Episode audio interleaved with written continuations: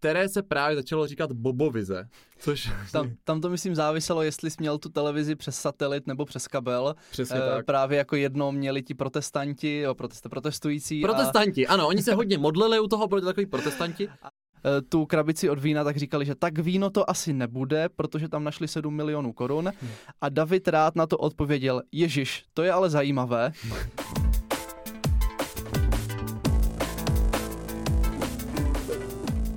Ahoj, nazdar, čau. Ahoj všichni. Já jsem David. Já jsem Marek a vítám vás u dalšího dílu podcastu Homo Politicus. Tentokrát si dáme takové politické kauzičky. Protože, jak jste určitě zavnímali, tak politickým prostředím otřásla kauza Dominika Ferryho, eh, který je poslanec České republiky za TOP 09 a měl být hlavním vo jednou z takovou podstatných částí kampaně koalice Spolu do poslanecké sněmovny.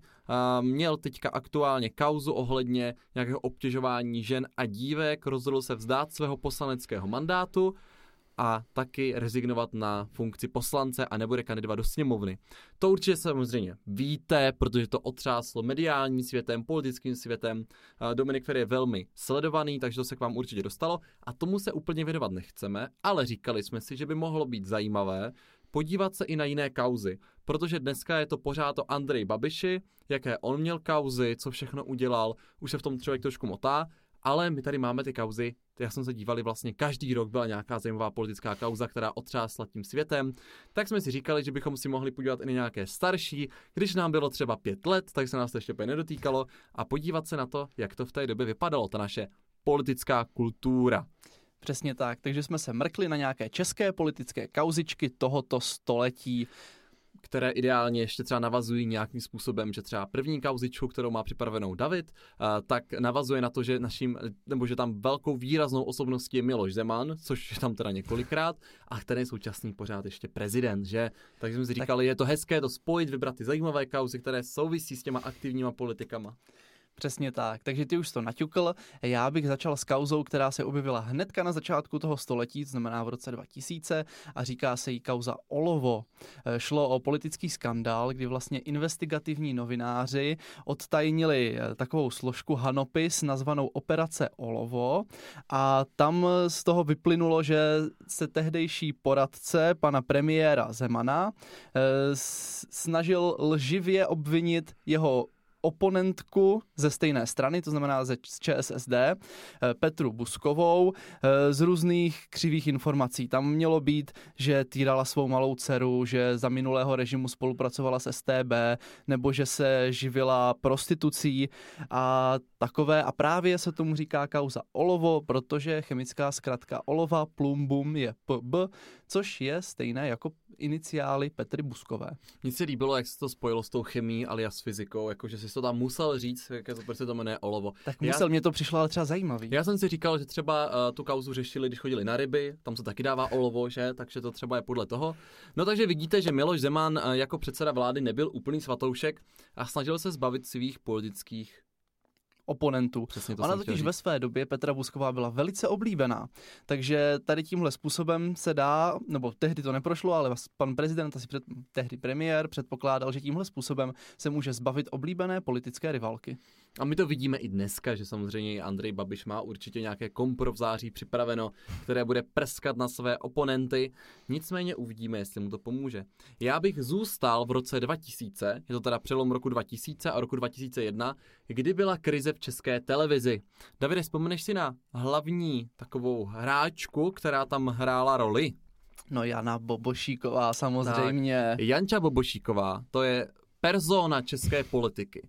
Eh, byla zvolena do Evropského parlamentu, pokud se nepletu, tak v roce 2004 za stranu nezávislý. Byl tam ještě pan Železný, což byl bývalý poslanec ODS. Eh, potom kandidovala, ona tam, oni ho vyhodili z té strany, že byla europoslankyně, tak se stalo to, že založila vlastní stranu, tam, zakládala s Václavem Klausem, ne? Václavem Klausem prezidentem, ano.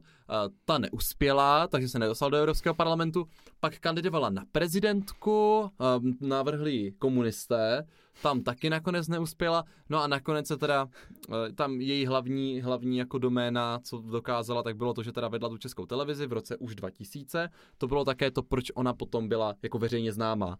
Protože to cítíme i dneska, že česká televize hodně si o tom mluví, jsou i demonstrace, že trošku jako utrpuje, utrápí, ztrácí, ztrácí na své nezávislosti, protože existuje takzvaná Rada České televize. To je takový výkonný dozorčí orgán, který na ní dohlíží na českou televizi jednodušeně. No a kdo vybírá, Davide, složení Rady České televize? To víme, Mari, poslanci, tak. se to teď řeší furt. Právě. To znamená, že tam je ta politika docela silně vidět v té české televizi, nebo že prostě když ti poslanci nechtějí chtějí trošičku tu nezávislost jako uh, narušit. ošulit, hmm. narušit, tak mají docela významné slovo. No a právě Jana Bobošíková se stala ředitelkou české televize a byly tam jako velké politické tlaky. No, což se nelíbilo části reportérů, a ti si řekli, ne, ne, ne, Jančo, ne, ne, ne, a začali proti tomu protestovat. Bylo to tak, že byli na Kavčích horách, já si pamatuju, na YouTube najdete výborné jako záběry. To určitě hodíme na Instagram. To určitě, to musíme dát na Instagram, kde i ti reportéři se jako zabarikádovali uh, na Kavčích horách, jsme tam spali, nocovali, protože nechtěli, protože oni věděli, že kdyby odešli z práce domů, z Kavčích hor, tak už se nedostanou zpátky, takže by nemohli vysílat a Jana Bobošíková by tam dosadila svoje lidi. To znamená, že oni tam jako byli non-stop, mají tam lidi nosili jídlo, skandovali před, to, před těma, kra, tam, před, kravčíma horama. před těma kravčíma horama, aby oni dál vysílali. No a co se právě stalo, tak Jana Bobušíková z improvizovaného studia, ona se snažila různě jim rušit tu televizi, signály a všechno. A pak si založila improvizované studio, ve kterém ona sama jako ředitelka české televize vysílala ne, zprávy. Jenom, uh, Ředitel totiž byl jiný, ona byla, myslím, nějaká ředitelka zpravodajství. No ona tam prostě potom nějak měla nějakou zvláštní funkci. Ředitel byl, ředitel byl Jiří Hodač. Jiří jo, jo, jo Hodač. generální ale byla, ředitel. Ale ona byla nějaká prostě pro tady tu jako sekci, nevím. Ředitelka zpravodajství. Tak. A a právě si řekla, že teda to ne a začala vysílat, ale tím, jak neměla ty moderátory, jak to bylo jako improvizované studio a navíc to vysílala ještě ona sama, takže ona sama četla ty zprávy a bylo krásné, že ti reportéři, kteří byli v těch na těch kavčích horách a měli tam to studio, které jsou zvyklí, jak to bylo jako velmi profesionální, ona to měla teda velmi improvizované, ale krásné bylo, že oba dva ty týmy, ty tábory vlastně točily o té kauze v české televizi, ale úplně jinak. No a nádhera na tom bylo to, že právě Jana Bobošíková se snažila sebrat signál, nebo jak to mám říct, část toho vysílání. To znamená, že v České republice část občanů při zapnutí české televize viděla tu původní z Kavčích hor, která byla obsazena těma demonstrujícími e, novináři a reportéry, a na druhé straně někteří prostě viděli tu televizi improvizovanou eh, Jany Bobošíkové, které se právě začalo říkat Bobovize. Což... Tam, tam to myslím záviselo, jestli jsi měl tu televizi přes satelit nebo přes kabel. Přesně e, tak. Právě jako jedno měli ti protestanti, jo, protest, protestující. Protestanti, a... ano, oni se hodně modlili u toho, byli takový protestanti. A, a jedna zůstala té Bobošíkové, takže... Tak to bylo jako krásné. No a teďka, uh, my jsme v roce 2021, doufám, je to tak? Ano. Je to i rok 2020. Není to tak těžké si zapamatovat. A ono se to každý rok mění, já nemám na to dobrou, dobrou, dobrý cit. A, no a zase, Jana Bobošíková se vrací a můžeme ji vidět vedle Jany Lipovské a vedle uh, ksa, Lubomíra, ba, bakaláře Lubomíra Xavera Veselého, uh, kteří jsou nyní členy Č- uh, Rady České televize. Paní Bobošíková tam není. Nicméně velmi spolupracuje s paní Lipovskou a zase v té české televizi nevole a zase tam je ona. No jo, jinak můžeme teda tady tuhle krásnou kauzičku ukončit tím, že nakonec se obě komory parlamentu přiklonili na stranu těch protestujících a zase paní Bobošíková a pan generální ředitel byli odvoláni. Takže to dopadlo dobře. Konec dobrý, všechno dobré, ale teďka pozor, Janča vrací údel v roce 2021. Tak, já bych se teďka přesunul o pár let dopředu, to už jsme v roce 2005 a tam byla teda velice známá česká kauza, aféra, eh, protože tady v téhle době držela vládu Česká strana sociálně demokratická v, před, eh, v čele se Stanislavem Grosem, který byl předsedou vlády a právě v roce 2005 se vyvalilo, že má nějaký nejasný zdroj financování svého bytu na pražském Barandově. Eh, tehdy ten byt měl stát asi 4,3 miliony korun. Což je teda dost vtipné, protože dneska je Přesně to jsem chtěl říct, třeba no. 15 milionů, 20 milionů na ten byt. A ještě když si vezmeme, že jako Andrej Babiš prostě někde vezme dotaci 50 milionů a je velmi těžké jako to tady s ním řešit a tady ti skončí vláda kvůli 4 milionům. Byl takový chudáček trošku. No, takže každopádně on se to snažil objasnit tím, eh, že si půjčil od svého nemajetného strýce, což mu úplně nikdo nevěřil, kritizovalo za to Transparency International, eh, musel za to in, mít interpelace v poslanecké sněmovně. Interpelace znamená, že předstupuje eh, předseda vlády a poslanci se ho ptají. To znamená, že on tam byl a musel to před nimi vysvětlovat. Krásné na tom také je to, že on pak změnil tu svoji pověď, že to nebylo potom strýci, ale bylo to od jeho maminky. Ano, takže jako znělo to úplně pravdivě. On na tlak svých koaličních partnerů několikrát řekl, že odstupuje z funkce předsedy vlády hned na to, aby to jako zrušil, takže si to rozmyslel, pak si to rozmyslel zpátky třeba. No nakonec to skončilo tak, že KDU vystoupila z jeho koalice, opozice vyvolala hlasování o nedůvěře vlády, to ale ČSSD ustála díky podpoře komunistů, což už dneska je moderní, tehdy to tak moderní nebylo, se opírat o hlasy komunistů, takže třeba jeden jeho ministr kvůli tomu odešel, eh, že prostě nechce být jako ve vládě podporované komunistama. Každopádně nakonec, aby ta vláda ustála, tak eh, Stanislav Gross rezignoval, nechal si jako jednu takovou funkci a to předsední, předsednictví ČSSD a na jeho místo přišel ne nikdo menší než právě Jiří Paroubek. Takže mm. potom novým předsedou vlády se stává Jirka. Já půjdu o rok později, jsme v roce 2006 a je to moje oblíbená politická kauza. moje taky. která se jmenuje, eh, nebo říká se jí Karlovarská losovačka. Eh, nevím, jestli si to z vás někdo pamatuje, ty eh, záběry, které byly, oni jsou doteďka na YouTube, to taky musíme zřejmě, to je naprosto jako krásné. Šlo o výstavbu KV arény v Karlových Varech a to byla veřejná zakázka, to znamená, že jsou nějaké výběrové řízení a tak dál. A oni to měli udělané tím způsobem, že vítěz té zakázky, takže pokud prostě oni splnili veškeré ty parametry, tak se prostě ten, ten uh, smožený jako vítěz napsal na nějaký papírek nebo na žetonek, nebo já nevím, jak to měli udělané. Podstatné je to, že to dali do velké skleněné losovací mísy, tam byly prostě všechny ty papírky znázorňující ty jednotlivé možné vítěze a normálně losovali toho vítěze. Ale ten for je v tom, že on, eh, ten losující, tam půl minuty tou rukou hledal ten správný los, toho, kdo to měl zřejmě jako vyhrát. Jo, teď si představte, že to nebylo, takže tam prostě strčil ruku a vyndal líčeček, řekl, vyhrává to tenhle a tenhle on normálně tam strčil ruku a zjevně to bylo nějak označené ten los, ale on byl tak blbý, že ho nedokázal najít. To, znamená, to, že... to bylo ještě vtipnější, on nejdřív jako losoval nějak první tři, to vytáhl hned a pak už měl losovat toho, co byl označený, ale to prostě nemohl nahmatat. Nemohl to prostě nahmatat, takže on tam, a ty záběry jsou geniální v tom, že on to tam jako půl minuty lovil a do toho tam byla, uh, tam byla notářka, protože notáři vlastně musí jako oficiálně to tam jako garantovat, že je mm-hmm. v pořádku a ta se těch 30 vteřin smála, smála tomu, no. že to nemohl najít.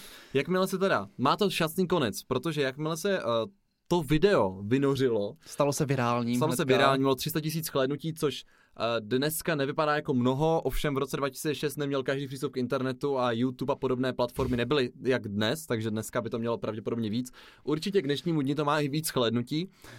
Tak potom to dostal Úřad pro ochranu hospodářské soutěže a řekl, že ta soutěž byla zjevně neplatná a město hmm. Karlovy Vary museli, udělali pokutu a oni potom museli soutěžit tady tu zakázku znovu. Ale to je naprosto jako legendární způsob, jak obelstít zákon o zadávání veřejných zakázek. Přesně tak. Ono to pak mělo vliv i na naši legislativu, protože právě v návaznosti na karlovarskou losovačku, tak se ze zákona vypustila možnost tady toho losování. Já se divím fakt. jako, je to takový divný, no. Že krásný pojem, určitě skvělá kauzička. Eh, já tady mám další kauzu, kterou určitě každý z nás zná. Týká se to taky města, většího města, hlavního města Prahy totiž. Je to kauza Open Card. Takže otvírací karta? Otvírací karta. Měl to být multifunkční čip pro Pražáky a pro návštěvníky Prahy, který uměl prostě úplně všechno.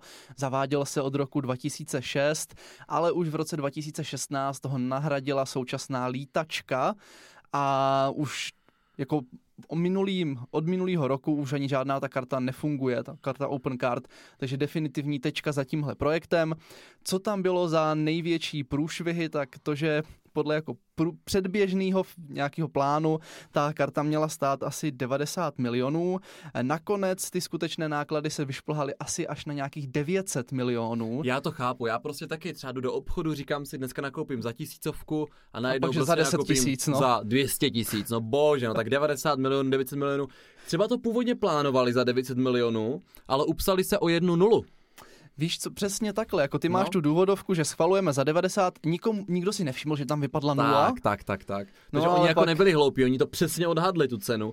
Nicméně v tom zápise měli chybku.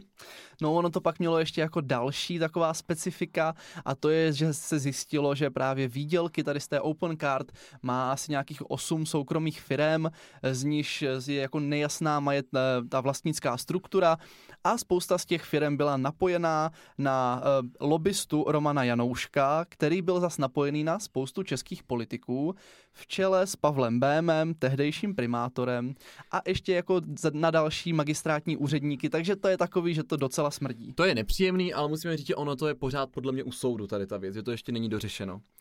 No. Je to tak, ale každopádně obrovská kauza za obrovské peníze, která se dlouhou dobu řešila. Ano, já mám teďka kauzu eh, z roku 2009, která je patrně o něco levnější. Ta kauza je za pouhý milion korun. Taky ale se tak jmenuje. tak, je to kauza, je to zákon za milion. Nicméně v této kauze nešlo o to, že by někdo někoho uplácel, eh, nebo že by někdo něco ukradl, nebo by byla nějaká veřejná zakázka. Je to úplně jinak a je to naprosto krásné a vlastně úplně jednoduché. Eh, Reportér eh, Mladé fronty dnes se rozhodl, nebo jeho tým se rozhodl, někdo se tam prostě rozhodl, že vyzkouší takovou šibalskou věc. On vzal milion korun a předstíral, že je majitel sítě heren Jackpot a potom oslovoval jednotlivé politické kluby a poslance, protože v té době se měla přijímat legislativa, která právě dopadala na tady ty herní automaty a tak dál, prostě o hazardu mm. zákon. A on uh, předstíral teda, že je majitel sítě těch heren že- a že zaplatí milion korun té straně jako dár, která bude hlasovat vlastně proti a bude lobovat proti tomu zákonu. Uh, úspěch měl teda u dvou poslanců. Uh, byl to pan Dolejš, kterého ještě stále můžete znát z komunistické strany Čech a Moravy. Hmm. Uh, on je dneska velmi aktivní, stále je podle mě poslanec, vidíme ho v televizi a tak dál. On v té době se jenom vzdal místa místo předsedy KSČM, ale odmítl se vzdát místa poslance. Ono ti komunisti o tom zjevně jako všichni věděli, že to bylo jedno. A bohužel eh, druhým takovým člověkem, který souhlasil s tím, že přijme uh, ten dár a současně, že dokáže zařídit, aby nebyl viděn jako dárce té strany. To znamená, že to asi rozdělí mezi jiné osoby, Mhm. nebo že by to oficiálně poslal někdo jiný. A že jeho eh, toho novináře, který byl teda pod falešným jménem, jeho ano, že zůstane jako čistě v anonymi- anonymitě, eh, byl Ladislav Šustr, který byl z TOP 09. Což je velmi nepříjemné, protože eh, TOP 09, jak vychází jaksi z jeho názvu, začínala v roce 2009. To znamená, ona začala, přišla a hned její poslanec řekl, jasně, míč bereme, budeme dělat, že nic, napíšeme to tam na nějakou bábu. Eh, Ten teda to uh, Vzal trochu zodpovědní. Vzal to zodpovědní a rezignoval na mandát poslance a už o něm nikdy nikdo neslyšel. Tak oni tady tihle pánové tehdy, pokud se nepletu, vyjednávali právě za celý ten klub, nebo oni aspoň tvrdili, že vyjednávají za celý ten klub, takže je to takové smutné. Eh, Další kauzu, kterou jsme si připravili, tu můžeme asi jen tak lehce zmínit, protože to zná opravdu každý, tak je kauza plzeňských práv. Ajajajajaj, tehdy se provalilo, eh, že tam bylo spousta studentů, kteří, eh, jejichž práce se ukázaly jako plagiáty, nebo kteří studovali podezřele krátkou dobu, těm se začalo říkat rychlostudenti a v návaznosti tady na to to bylo odebráno nemálo bakalářských, magisterských i doktorských titulů. Je to tak, to bylo takové smutné. A možná zmínit, proč to zmiňujeme, a ono mezi těmi odebranými tituly byli i někteří brně, eh, brněnští, eh, čeští politici. Je to tak. Já přeskočím do roku 2011. Eh, Známá strana, věci veřejné, eh, lidé si mysleli, že to bude ta nová nástupnická strana, která změní to české politické prostředí. Nicméně jak přišla, tak odešla a v prvním volebním období věci veřejné hnedka zrušili svoji stranu, rozpadlo se jim to na několik klubů. Eh, Kdo z vás si nepamatuje, tak předsedou věcí veřejných byl pan Jon. Je to pravda, že? Je to tak, to Radek pravda? Jon, ten, co tehdy točil Na eh, vlastní oči. přesně. On právě, všichni si myslí, že to bude ta čistá transparentní strana, protože ten, on prostě točil tady ty videa, jak ten stát je nespravedlivý a teďka se stal předsedou strany.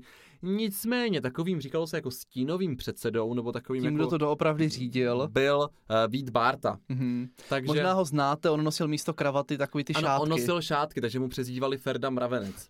A nebyl, no, tak ten to prostě financoval a šlo o to, co se mělo dít ve věcích veřejných. Eh, Šlo o kauzu, kdy Vít Bárta měl platit vlastním poslancům to znamená poslancům věcí veřejných za to, že odhlasují snížení platu poslanců. Jo, oni vlastně se chtěli prostě prezentovat tím, že poslancům sníží platy a on přišel a řekl, OK, hlasujte proto a já vám ten zbytek doplatím. Což to ještě nejenom to, on tak. údajně jim platili za to, že jako nebudou mluvit o financování v té tak, straně tak, tak, a že tak, budou tak. jako loajální. Takže... takže prostě budou podporovat méma, budou podporovat jeho strategii, nebudou se na nic ptát, prostě hlasujeme, jak hlasujeme, neptejte se, kdo to platí a dávám peníze. Mm-hmm. Tam je mhm. krásné to, že uh, to mě přišlo naprosto jako perfektní, protože uh, jeden z těch poslanců věcí veřejných, který se stal známý tím, že dostal uh, od Pavla Béma Uh, víte, víte Barty, pardon, ty peníze byl Jaroslav Škárka. A ten tvrdil, že tu půjčku dostal na oblečení. Takže, že to, že to nejsou peníze, že to je půjčka. Že to je půjčka, ale na oblečení, to je tak absurdní, protože jako kolik by potřeboval na oblečení, když prostě poslanec vydělává 100 tyček měsíčně minimálně. Puste si díl hmm. o tom, hmm. kolik vydělávají poslanci, haha. A on jako řekl, že to je půjčka, to bylo nádherný. A pak tam byla ještě, uh, pak tam byla Kristýna Kočí, která s tím teda vyšla ven a řekla, že jí to jako nabídli. Mm. A tam oni tvrdili, eh, že to pro ní měla být taky půjčka, že to nebyl úplatek a, že to, chtě, a že to chtěla na kabelky. Mm. Jako to je divný. Nevím, eh, jestli to je v politické straně úplně normální, podle mě ne, že by jako stínový předseda, už jako to není asi normální, že má strana nějakého takového jako stínového předsedu, takže by ten rozdával půjčky svým eh, poslancům na kabelky a na obleky. Je to jako dost zvláštní. No hlavně no. Kristýna Kočí obdržela úplatek ve výši půl milionu korun na ty kabelky. Jo, jako to nebylo ona, levný. Ona obdržela půl milionu, i hned to šla dát k notáři do bezpečnosti nějaké schránky, oznámila to na policii a šla ta kauza na povrch, ale oni řekli, že to jí dali ten půl milion na kabelky a že ona z toho uměle vytváří kauzu, že vlastně o nic vůbec nejde. Tak, můžeme skočit na další kauzu do roku 2012 a to je jedna z těch asi nejznámějších politických kauz, je to kauza Davida Ráta. Protože v tomhle roce on byl zadržený protikorupční policií ještě s dalšíma lidma a právě, když ho zadržovali, tak on sebou nesl krabici od vína a mně se líbilo, já jsem si tady napsal doslovné citace, co, co řekli ti policisté, když právě otevřeli uh, tu krabici od vína, tak říkali, že tak víno to asi nebude, protože tam našli 7 milionů korun. Hmm. A David rád na to odpověděl, Ježíš, to je ale zajímavé. Takže opravdové překvapení. Jako všichni byli, Všichni podle mě byli překvapení. Přesně, přesně. Vy prostě jdete ze schůzky, dostanete od kolegyně láhev vína, myslíte si, že to je víno, teď vás najednou z ničeho šnic zadrží policisté, vy jim říkáte, že tam víno je, oni to otevřou, řeknou, no víno to asi nebude, že tam je 7 milionů a vy teď to je překvapení. Cože? Cože? No, 7 milionů? Přesně Je tam tak, krásné no. to, že uh, se David Rád stal historicky prvním českým poslancem, který byl ve vazbě mezi tím, co vlastně vykonával mandát poslance. On se ani mandátu poslance nikdy nevzdal a mně přišlo ještě krásné, on totiž čerpal i ty výhody na ošacení, dopravu, kancelář a říkal jsem si, jako co tam nosí v té vazbě za hadry, že potřebuje prostě ošacení, aby reprezentoval Českou republiku. No jo, no. Jinak tam je možná zajímavé zmínit, že samozřejmě na poslance obvykle platí imunita, ale je tam výjimka, když ho chytnou přímo příčinu. Takže tady právě Davida Ráta chytli přímo příčinu a tím pádem ho mohli zadržet. Je to tak. A on vlastně potom byl i vydán poslaneckou sněmovnou, hmm. to znamená, že předstoupil. Eh, David Rád byl během celého toho procesu známý tím, eh, že velmi se svým advokátem dobře eh, dokázali vlastně natahovat délku toho procesu, ale ono to je velmi zajímavá strategie, protože on zjevně si byl teda vědom, já si myslím, že dneska už je, už je pravomocně odsouzený k výkonu trestu, takže už můžeme říct, že odsouzený a on vlastně věděl, že když to prostě, kdyby jako nedělal nic, tak ho odsoudí během roku a to nikomu nepřijde zvláštní, ale on to jako natahoval velmi jako účelně a pak říkal, že vidíte, jak je to vykonstruovaný proces, protože to trvá tak dlouho. To přece není možné. Oni hledají nové důkazy, protože mi nemůžou zavřít. A to spočívalo třeba v tom, že on si změnil sám advokáta a řekl, že potřebuje ten jeho nový advokát víc času na seznámení s tím případem a on ho změnil několikrát. Několikrát obvinil jako soudkyni z toho, že je podjatá. Z toho, ne? že je podjatá, jo. To znamená, on jí třeba nadával a pak řekl, že už tam vlastně nějaká averze vůči němu, protože jí nadával a teď je teda čas ji jako odvolat. A dokonce on byl taky známý velmi tím, že měl hodinové projevy, takže hmm. on když třeba se vyjadřoval k tomu, jestli ho má vydat poslanecká sněmovna, on opravdu dokázal souvisle mluvit několik hodin a obhajovat se, což vlastně bylo, on totiž, David Rád byl jako dokonalý léto, uh, rétor, já jsem měl jako takto, uh, co se týče toho jeho, té jeho prezentace jako rád. Já si myslím, že to byl velmi jako schopný politik z tohoto pohledu. Samozřejmě politicky vzhledem k tomu, že byl za sociální demokracii, tak bychom si úplně nerozuměli, ale jako rétor byl velmi schopný a vím, že i uh, vlastně Václav Moravec uh, řekl v nějakém rozhovoru, teď nevím, u koho to bylo, uh, že David Rád byl jako jediný politik, ze kterým měl problém vést rozhovor, protože se to vždycky sklouzlo mezi to, že ten, uh, ta reportáž, nebo ten rozhovor má zhruba tak půl hodinky až hodinu, ale David Rád toho svého soupeře zničil během prvních dvou minut, ten už pak jenom mlčel a celou tu půl hodinu si potom vykládal Václav Moravec, který musel uměle oponovat vlastně Davidu Rátovi, aby to nebylo jenom monolog. Že on vlastně úplně rozdrtil toho svého soupeře na startu a on už nic neříkal celou tu dobu a pak Václav Moravec se s ním musel hádat. Takže říkal, že to pro něj bylo velmi nepříjemné. No jo, kdyby ale nebral sedmičky vína, tak třeba udělá větší kariéru v té tak politice. tam mohl zůstat. Tak co tam je dál, Mary? Je tam rok 2013 po roku 2012, to je velmi neočekávané. A kauza Naďová. Uh, kauza Naďová, jak víme, to je taky jako aktuální do dnešních dní. Je protože, velmi aktuální. Protože uh, za prvé, kauza Naďová způsobila to, kdo nevíte, šlo teda o to, za prvé, uh, že měl, uh, že měl, uh, měla tam probíhat prostě korupce a zneužití pravomoci úřední osoby, kdy kontrarozvědka česká se používala na sledování manželky tehdejšího premiéra Petra Nečase.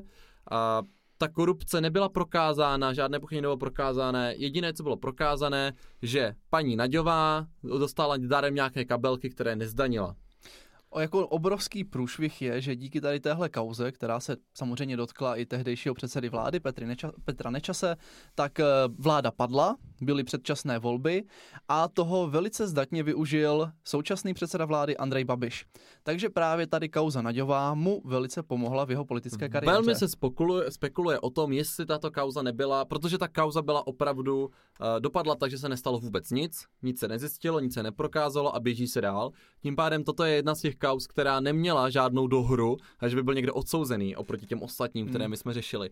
Takže se řeší, jestli to opravdu nebylo politicky zmanipulované tak, aby Andrej Babiš mohl nastoupit, protože on už se samozřejmě připravoval, připravoval do těch voleb a do té doby jeho hnutí, které už mělo, mělo nízké procenta, to bylo jako v jednotkách procent a díky této kauze se najednou dostal naprosto na vrchol. Takovým policejním lídrem, eh, který mm-hmm. tohle vedl, vlastně vedoucí toho případu, byl uh, Robert Šlachta. Robert Šlachta, který dnes kandiduje za přísahu do poslanecké sněmovny a ten vlastně potom i obdržel nové místo po sloučení a rozdělávání nějakých těch útvarů. To znamená, že se mu je Andrej Babiš jakoby vlastně trošku odděčil. A musím říct, že tady jde vidět, eh, že třeba straníci jako z ODS dodnes vyčítají Petru Nečasovi, že se vlastně vzdal tak rychle, hmm. když věděl, že vlastně nic nespáchal, ale on toho měl asi trošku jako už plný zuby, bych tak typnul. A bylo mu to jako velmi vyčítáno, že se vzdal. On dokonce, když ta policie o, přišla na úřad vlády, a, tak neměla dostatečné povolení k tomu tam vlastně hmm. být. Oni tam nepřišli, vlastně neměli k tomu, neměli pravomoc dorazit na úřad vlády, začít tam jako dělat tu prohlídku. Tak, ale Nečas je pustil. Ale Nečas rozhodl, protože tam byla nějaká ochranka a oni tam přišli a volali mu, to bylo jako, to právě docela známé, že mu jako telefonovali z recepce, tady prostě policie chce prohledat kanceláře, ale co máme jako dělat, máme zastavit, dáme zastavit. A Petr Čenečas řekl, nemám s ním problém, ať přijdou. To znamená, on je pustil do těch svých kancelářských prostor, oni tam začali hledat, co potřebovali, že tušil, že asi nic nenajde, nicméně ta kauza způsobila to, že jeho vláda padla, Petr Nečas se eh, stáhl naprosto z politiky, na jeho místo do, byl takový úřednický předseda ODS, a to byl Petr Kuba, uh, Kuba on se nemenuje Petr, jmenuje se... Nespomenu si teď, Je to ale Kuba, je je to, to asi jedno. hejtman jeho českého kraje, hmm. tak byl chvíli úřednický, uh, úřednický takový předseda ODS. Uh, po něm nastoupil Petr Fiala, který vedl, uh, který vedl stranu potom do sněmovních voleb. Krásné na tom je, že Petr Fiala byl i člen kabinetu vlastně Petra Nečase. Tak, takže velmi výz- významná kauza, která ovlivnila politické dění, asi jako málo která. A stále je dneška aktuální. Andrej Babiš díky tomu stále u moci, Petr Fiala byl členem vlády eh, Petra Nečase, Kuba stále aktivní politik, který to za něj převzal, všechno A- tam krásně hraje. A Šlachta teďka kandiduje do parlamentu, zrovna když Andrej Babiš potřebuje zase pomoct. To je ale záhada, že by pak udělali koalici. Uvidíme, no. Další velice známou kauzou tak eh, je schůzka v Lánech. Eh, Tomu se také říká takzvaný lánský puč a ta označuje schůzku v roce 2013 právě hnedka po těchto předčasných volbách, kdy pan prezident Zeman eh, sezval takzvané protisobotkovské křídlo k němu dolán a plánovali tam puč. Jak to znamená, jak Sobotku sesadit a jak se ho zbavit. Ten puč nebyl úspěšný, Sobotka obhájil svoje místo a nakonec se stal předsedou vlády. Eh, vtipné tady na této kauze je, že Michal Hašek stihl během 150 vteřin v pořadu ČT interview celkem 11krát o této schůzce zalhat aby... No, on, on jedenáctkrát řekl, že se ta zkuska neuskutečnila a tam je krásné, vy jste to viděli, a tak tam byla vlastně paní Drtinová, která dneska je v mm-hmm. DVTV, protože odešla z české televize a ona právě říkala, že měla ve, měla ve sluchátku, tam vždycky máte ve sluchátku tu režii, kde vám říkají, oni říkají, ptají se ho stále dokola, hledáme ten materiál. A on vlastně během toho rozhovoru byl usvědčený ze lži, to na tom bylo perfektní, on jedenáctkrát řekl a on vlastně už ani nechápal, proč se ho ta reportérka pořád ptá, jenomže ona potřebovala sbírat čas, než ukážou ten záběr. A pak se vlastně pustil pustil ten záběr, kde ten jeho kolega z té schůzky řekl, že ta schůzka se opravdu uskutečnila hmm. a on byl teda prokázaný za lži. Takže Michal Hašek se hnedka den na to přiznal, že lhal, že lhal hned jedenáctkrát a že opravdu schůzka s panem prezidentem Zemanem a s tou protisobotkovskou koalicí se stala a měli v plánu ho teda zhodit, což se nepovedlo. Jdeme do roku 2015, článek Hitler je gentleman. Opět pan prezident jako hlavní postava. Je to ta zase pan prezident Zeman. No tak předtím to nebyl hlavní postava pan prezident Zeman, ale pan předseda vlády Zeman, takže to je naprosto rozdílná situace. A jde teda o to, že pan prezident řekl, že novinář Ferdinand Peroutka napsal tady ten článek s názvem Hitler je gentleman v době, kdy nastupovala nacistická moc k moci, nacistická moc k moci. Dobře, no prostě nacisti nastupovali k moci, to se nikdy neprokázalo, všichni žádají pana prezidenta o omluvu, ale on to vyřešil velmi elegantně a řekl, že se nebude omlouvat, za svými slovy si stojí a článek se stále hledá. Což je takové jako kulantní, protože to může hledat dalších 200 tisíc let. Tak, hledá to pan Ovčáček a ten řekl, že to samozřejmě stále hledá, ale velmi důkladně si pročítá a studuje všechny články. Hmm, tak to ono jako těch článků vyšlo hodně. Takže opět pan prezident, krásná kauzička.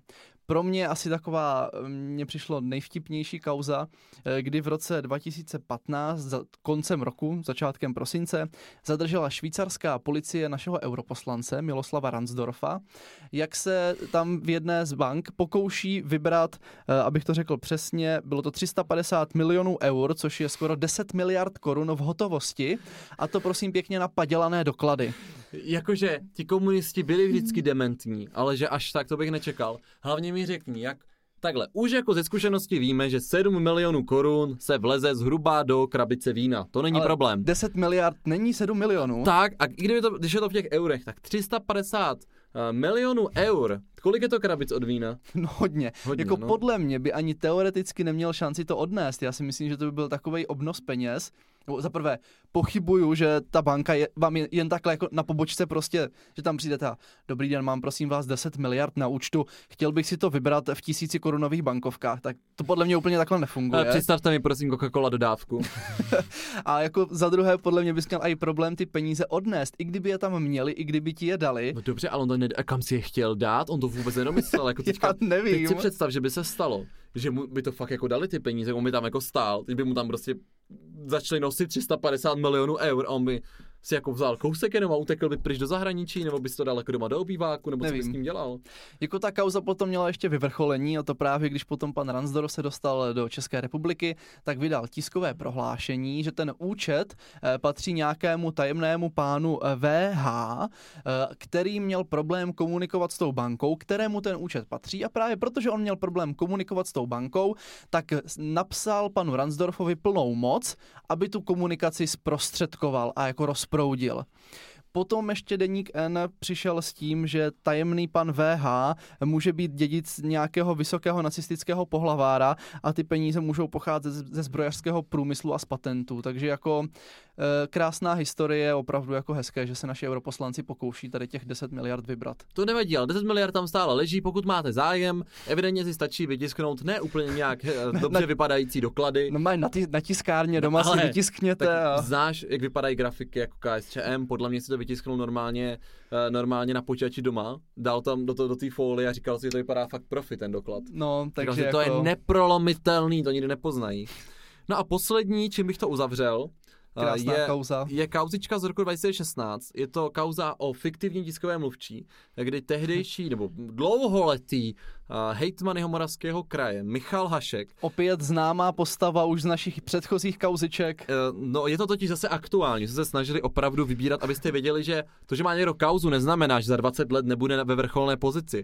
Protože Michal Hašek byl dlouhodobě hejtmanem uh, Moravského kraje za sociální demokraty a ten řekl, že nezná žádný, žádnou Luci Proutníkovou, Nicméně to byla trošku chybka v úsudku, protože Lucie Proutníková měla být jeho tisková mluvčí, mm. ale jak se ukázalo, tak Lucie Proutníková vůbec neexistovala.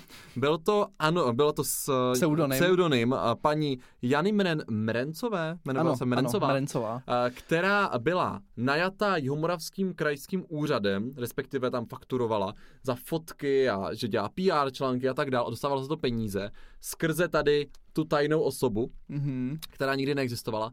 A v reálu to fungovalo tak, to, to bylo nejkrásnější, že oni ne aspoň, že by teda, když už to uh, přeplácí stonásobně za ty věci, za ty služby, protože kdyby to objednali kdekoliv jinde, tak je to prostě stojí 5% ceny. To byly jako částky v řádově ve 100 tisících korunách. Ano, já bych si dokázal představit, že on si prostě řekne, tak, dívejte se, objednáme to u firmy A, bude stát 5 tisíc korun, vy to vezmete, pošlete nám to, vám to dáme 50, jo. To ještě si řekneš, tak zase jsou jako debilní, ale dobrý. Ale oni ještě byli tak debilní, že to zadávali tiskovému odboru Jihomoravského kraje, těm úředníkům, kteří tam sedí, ti to zpracovali, poslali to tady neexistující Luci Proutníkové, ta to stáhla do svého počítače, ale já to byla ta lobbystka, já si to dělal někdo za ní, a poslala to zpátky jako výsledek své práci na Jihomoravský kraj. To znamená, Což že oni byli takový... tak jako líní, že ani tohle nedokázali vyřešit. A ono panu to... Hejdnomu Haškovi se to ještě vrátilo, protože když se novináři začali šťourat tady v těch účtech Jihomoravského kraje, tak vyplavalo na povrch, že Jihomoravský kraj zaplatil minimálně 650 tisíc za PR články, které budou psát pozitivní zprávy o Michalu Haškovi. Tak, to je takové krásné, když si politik z veřejných peněz platí články o své osobě.